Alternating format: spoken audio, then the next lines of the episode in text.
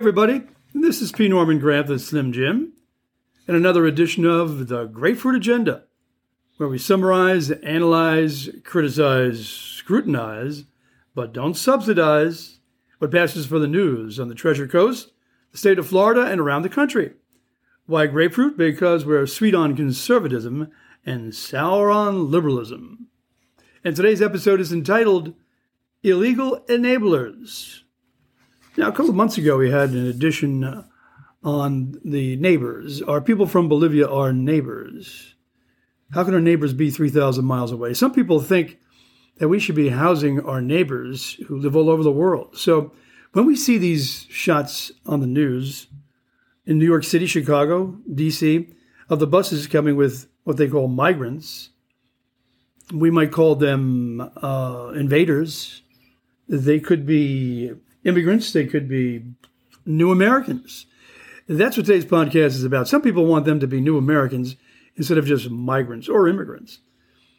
But I don't feel sorry for the people in New York when the mayor, Mayor Adams, says, we're going to take care of these people despite that dirty Mr. Abbott, that Mr. Abbott down in Texas.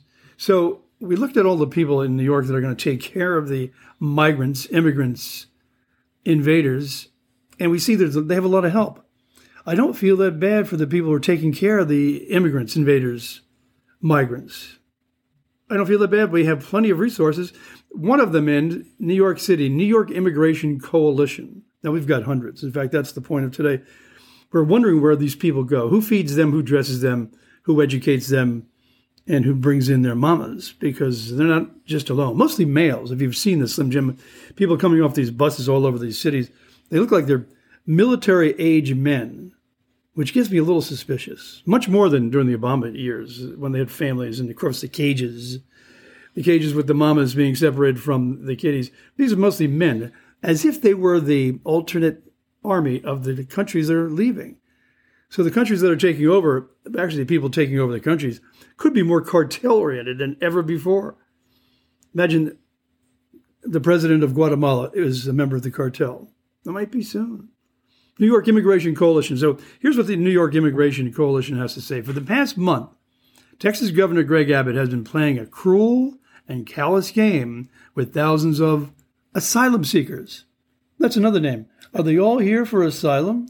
Of course. Do they all want asylum or are they migrants? See, migrants are people who actually they work the fields, mostly mostly the fields, mostly agricultural, and they move on. Like Cesar Chavez, when I went to school in California, Cesar Chavez was organizing the union for the migrant workers. These people don't seem to be migrants because they have so many GMOs, non NGMOs, and non governmental organizations. And so there are hundreds and thousands of them. So when New York Immigration Coalition says that Abbott is playing a cruel and callous game with thousands of asylum seekers by busing them from the border to New York City.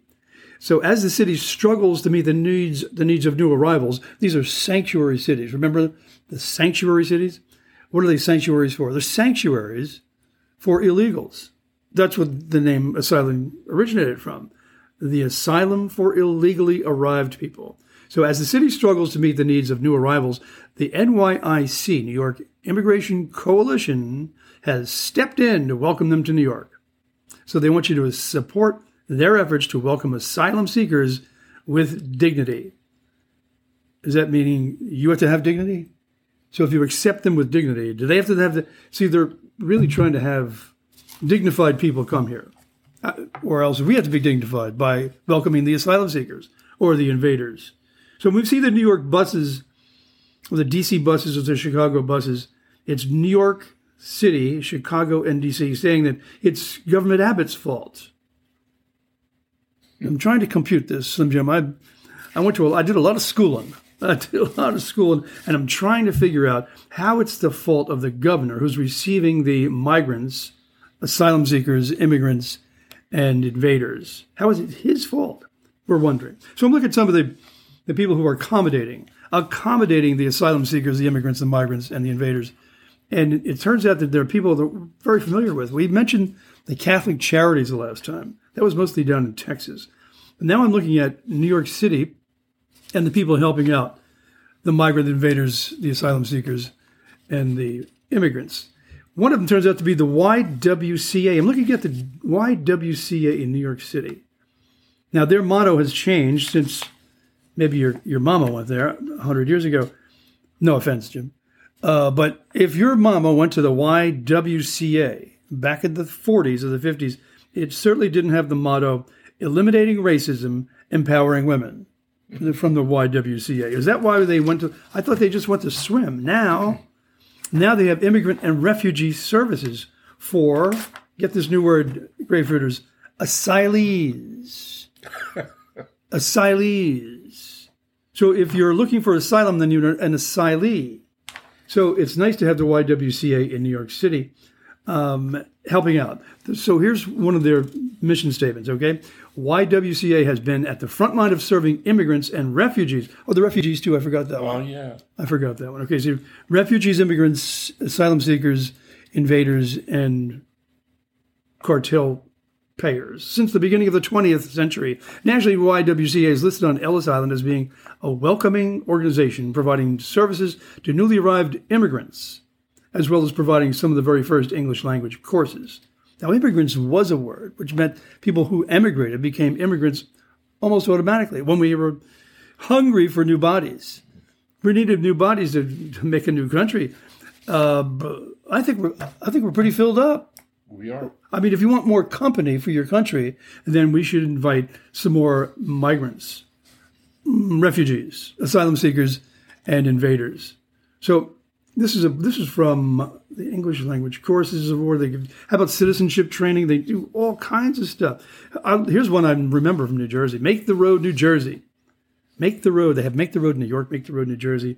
So we're wondering if it's just the, the good hearts of these people that just want people to be accommodated, feel comfortable, be well fed, have the right phones, the right shoes when they go about their business in their new country. Because this really is a function of a group called the National Partnership for New Americans. The National Partnership for New Americans. And one of these groups is Make the Road New Jersey. New Jersey has seen a significant progressive progressive gains in the last two cycles. So this this invasion of these asylum seekers is really about progressivism.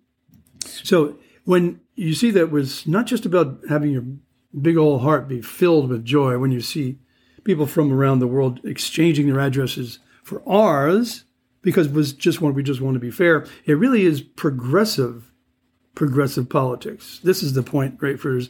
This is not just welcoming people. This is welcoming voters. Making new voters. New voters as in new Americans. Because it's not just Americans who can vote, it's new citizens. If you're a citizen, you can vote. If you're a new American, you're just getting a cable bill. So progressive gains in the last two cycles with strong grassroots works from our members and allies. In 2017, for Governor Murphy, resoundingly supported a progressive platform. So you see, this is actually political. It's a political thing. So then they go down to in 2018, we helped flip three key congressional seats that were instrumental to Democrats reclaiming the House of Representatives. In 20, we made 30,000 calls, yada yada, and 110,000 text messages to voters of color in key districts. I wonder how they figured that out. How would they know? they certainly are digging for new Americans of color. All right. Governor Murphy. And so on the bottom of this support group pitch, we will also conduct strategic voter registration drives and assist in candidate recruitment to build a progressive pipeline. That's Make the Road New Jersey, and it's all across the country. Make Nevada, Make the Road Nevada, Make the Road New York, and all of these. So it's a partnership, new partnership for Americans, but it's also the progressive pipeline. So let me read something, the mission statement from the National Partnership for New Americans. Our approach.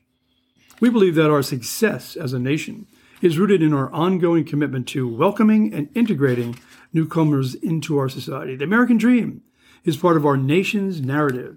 It's a story we've told ourselves that explains why we're here and what we're trying to achieve.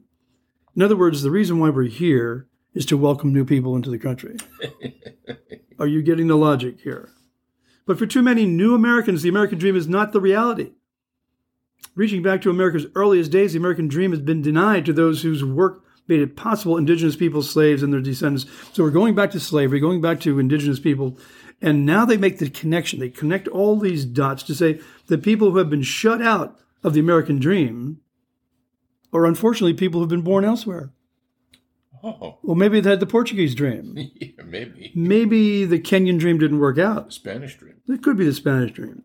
At NPNA, we believe in upholding equality, opportunity, and justice as fundamental American values.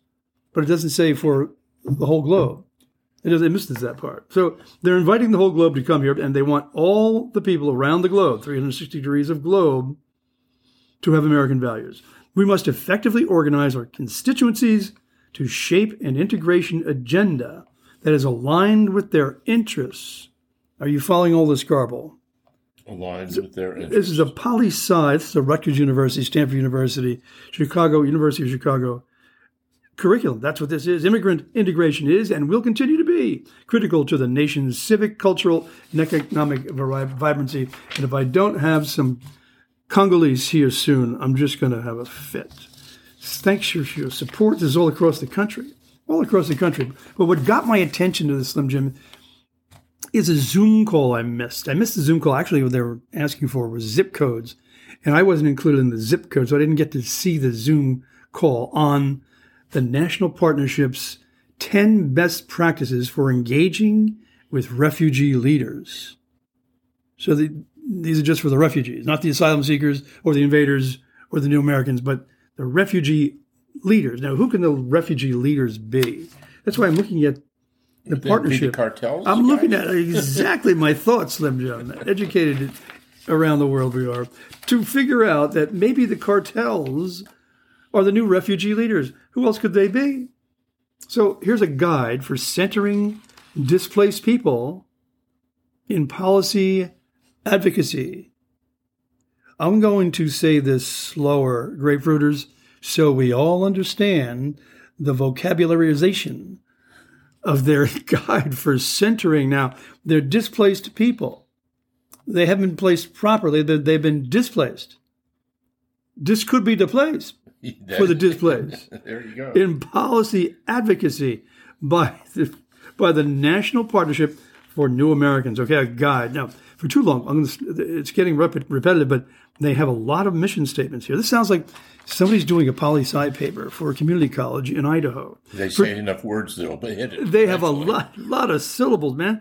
For too long, people have, check out some of these words. For too long, people who have experienced displacement have been absent from the policy tables and discussions that affect their lives. They, they've experienced displacement. So you're sitting in Kazakhstan.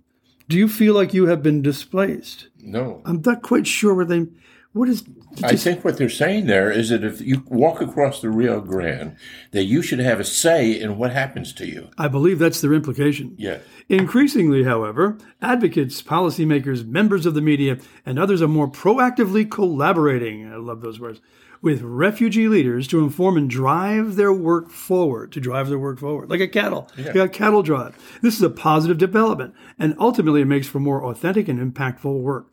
But these engagements must be rooted in equal and meaningful partnership. So are you? Are you following this, grapefruiters? 10 best practices below, identified by refugee leaders from our network, can help ensure that this collaboration is meaningful and not extractive. I love that. I, uh, I want to go. Do you think these people are intelligent enough to understand I don't know what language they're going to interpret it into. So instead, refugee leaders, okay, the, let's identify the refugee leaders. They may be saying that they're people who are in this program for new Americans are the refugee leaders, but they may be refugees themselves. So how can the refugees themselves be leaders of the refugees that we're trying to instruct to be leaders? Refugee leaders are experts in their lived experiences and their fields. They are also more than their trauma stories. It is important to allow their perspectives and experiences to inform your policy, advocacy, research, and decision making rather than simply using their stories to move your agenda forward. What we get into here, Grapefruiters, is they're advising the people that are coming across the borders how to shut up. let them let them tell a little story, but don't let them tell too many stories because when they see somebody from the from ICE or from National Home, Homeland Security, don't let them blabber on that they just came here for money. Right. I mean, if they admitted what they're really here for, they might be turned around well, it depends on whether Whose boundaries are we the respecting? bound respect the boundaries of the refugees because the refugees are here and they're culturally mm, alienated, and so we have to be aware of nonverbal cues and approach your requests with a cultural humility. We must have humility for the people who just crossed our border illegally. Are we understanding this? Storytelling, blah blah blah. Now focus on the now versus then. Refugees are more than just their trauma stories. Create a space where refugees are able to share their successes, accomplishments, contributions, and the different parts of their identity, Just walked a thousand miles to get here. That's quite an accomplishment. including who they are now and not just during their experience with displacement. This displacement, when we say the displacement, what the replacement theory, very, very close to the displacement. Refugees should not feel like they have to share their trauma stories in order to make a change or in order to have the support of their communities.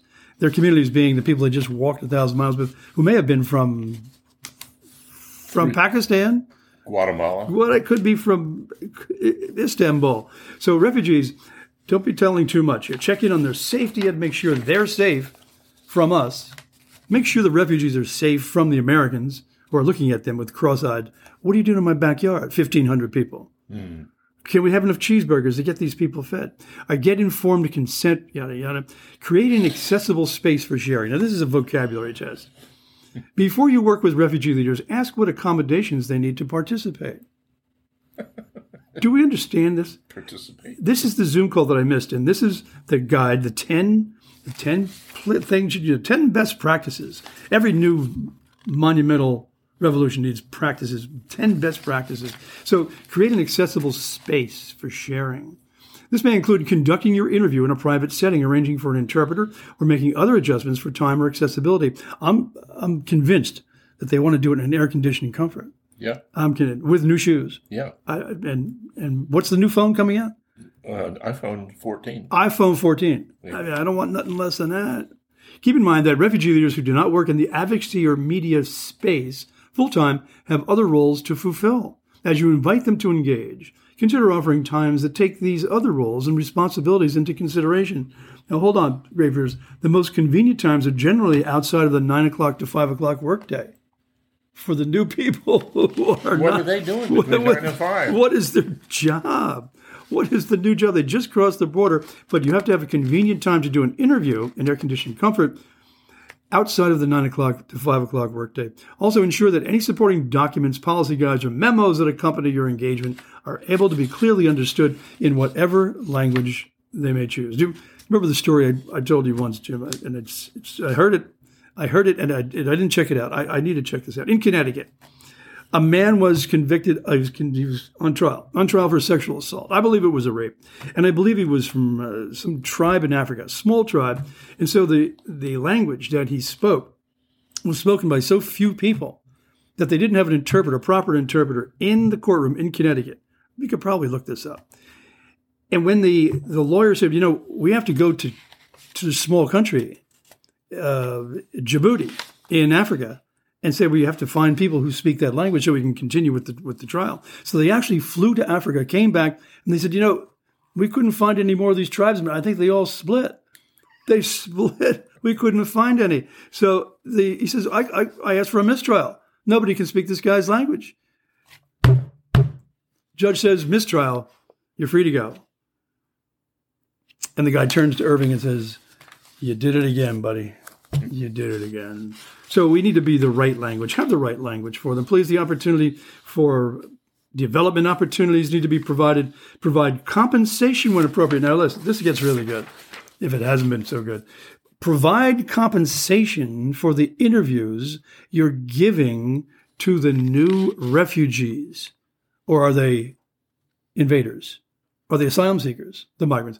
You may be able to pay them. We can pay the new immigrants honorariums, stipends, or reimbursements in advance and think through how payments will be processed. So we can pay them. We can pay them to come here and be interviewed. That's their first payment.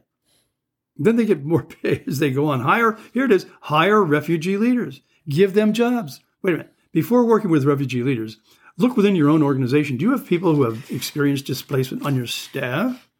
So maybe the people who are in all these groups, and I'm going to name some of these groups if we have time, name some of these groups that are paying these people for interviews, not just to come here, but just for the just for the interview. So if you're worried about these immigrants, refugee seekers, asylum seekers, invaders not having enough support, consider all the people that support all the, the NGOs, non-government organizations that support immigrant and refugee rights. Tennessee, Tennessee, the Coalition for Immigrant and Refugee Rights. In Arizona, advancing justice in Arizona. We've got advancing justice in Chicago, in Atlanta. How about in Maine? Up in Maine, they've got the Lobster People's Resource Center. It doesn't say Lobster. Maine People's Resource Center for Make the Road Nevada too. We got Mass, Michigan, Michigan United for Justice and Dignity. We've got people all over the North Carolina, Asian Americans together. We've got it all covered. So you, if you're afraid these people aren't being taken care of, you have another think coming. But I call it, I'm not sure Slim Jim calls it this, but I call it the soft invasion. So if you feel like you need more company in our country, and you feel these people don't have enough welcoming in their blood, then you can feel free to donate to all these people, including the National Partnership for New Americans, or you can just realize how outrageous this border situation is. Joe, if you're listening to the Grapefruit Agenda, this is for you. This is P. Norman Granted Slim Jim. Squeeze another episode of the Grapefruit Agenda in whenever you can.